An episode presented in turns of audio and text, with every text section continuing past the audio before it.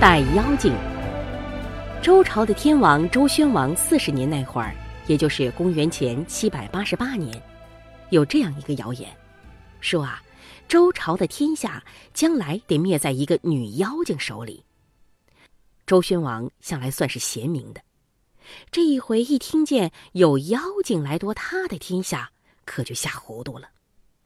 他派了一个大臣叫杜伯去逮女妖精。把有些嫌疑的女人都逮来办罪，有几个不幸的女人就这么给害了。过了三年，就是公元前七百八十五年，周宣王四十三年，这位害怕妖精的天王做了个梦，梦里瞧见的，不用说，就是妖精了。他吓得从梦里嚷醒，心里还直扑腾扑腾的跳着。第二天临朝的时候，他问杜伯：“妖精的事情怎么着了？”杜伯呢是个老实人，他不乐意乱杀人。再说，他也不信真有什么妖精。这三年来，他早就把这个没有道理的命令扔在一边了。这会儿天王问他，他就说：“有几个有嫌疑的女人，早都杀了。”要是再搜查呀，就得弄个鸡犬不宁，不是叫全国老百姓不安生吗？哎呀，我就没往下办了。周宣王听了这话，直发脾气，骂着说：“哎呀，你好大的胆子，敢不服从我的命令？我要你这么不忠心的人干什么？”他对武士们说：“把他推出去砍了。”这下子。大臣们一个个吓得脸都白了。里头有个大臣叫左如，他赶紧挡住武士，对天王说：“哎呀，不能杀，不能杀！”那些个脑袋缩在肩膀里的大臣们，这会儿全都朝着左如发愣。周宣王板着脸说：“你有什么要说的？”左如磕了一个头，对周宣王说。唐尧的时候闹过九年水灾，成汤的时候闹过七年旱灾，唐尧和成汤还是当了中国顶贤明的君王。老百姓呐，过着太平的日子，天灾都不怕，还怕什么妖精？再说这妖精连影都没有，哪能就信呢？要是大王把杜伯给杀了，全国老百姓还当真有了妖精，弄得都害怕了。这个事儿。给列国诸侯听见，准得小瞧咱们。我央告天王，还是饶了他吧。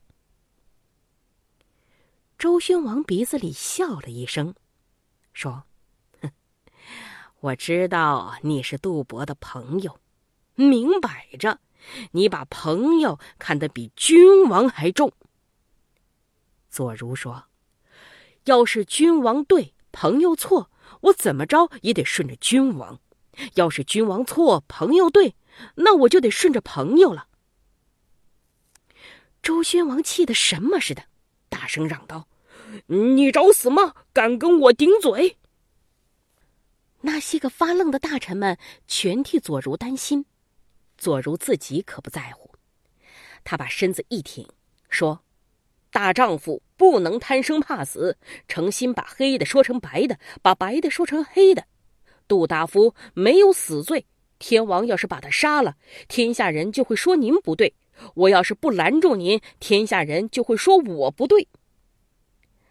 周宣王不理他，还说非杀杜伯不可。左如就说：“好吧，大王既然非杀他不可，干脆您把我一块杀了吧。”左如这份不怕死的劲头，倒叫周宣王对他软了下去。那个杜伯一声不言语，反倒叫周宣王直冒火。他换了个口气对左如说：“用不着你多嘴。”回头又对武士们说：“把杜伯杀了吧。”武士们就把他推出去杀了。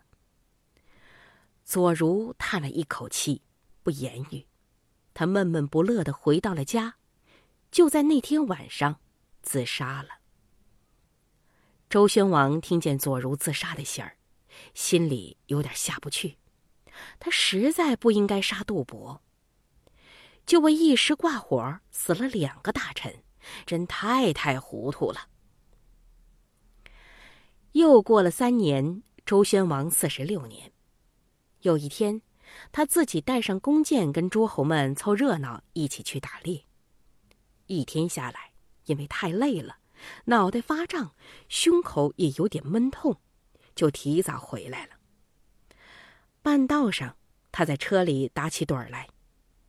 忽然，前面来了一辆小车，上面站着两个人，穿戴着大红的衣帽，拿着大红的弓箭向他射来。周宣王一瞧，一个是上大夫杜伯，一个是下大夫左如。他正想喝退他们，胸脯上已经中了一箭。周宣王“哎呀”一声，原来。是个梦。回到宫里，他就病了，病得厉害的时候，他迷迷糊糊的，就好像瞧见杜伯和左如站在他跟前，他更不安生了。这么着，他的病越来越厉害，没有几天就死了。临死前，他还当妖精没逮着，自己倒给冤魂逮去了。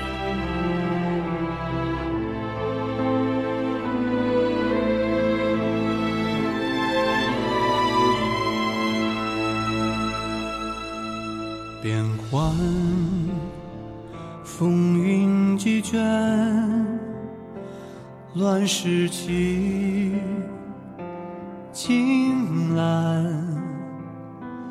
血仍烟，何人心念？烈火，清平原，挥剑。诀别红颜，无一绪，余年，的确为仍在冰心，石破长。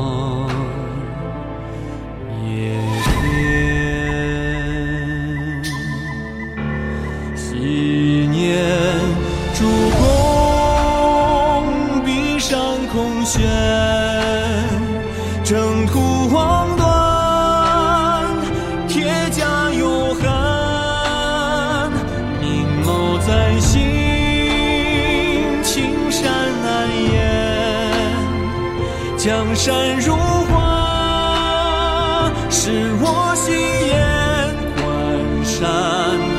横说水可不填，碧血长枪，昨日少年，孤影归途，不见烽烟，一笔千。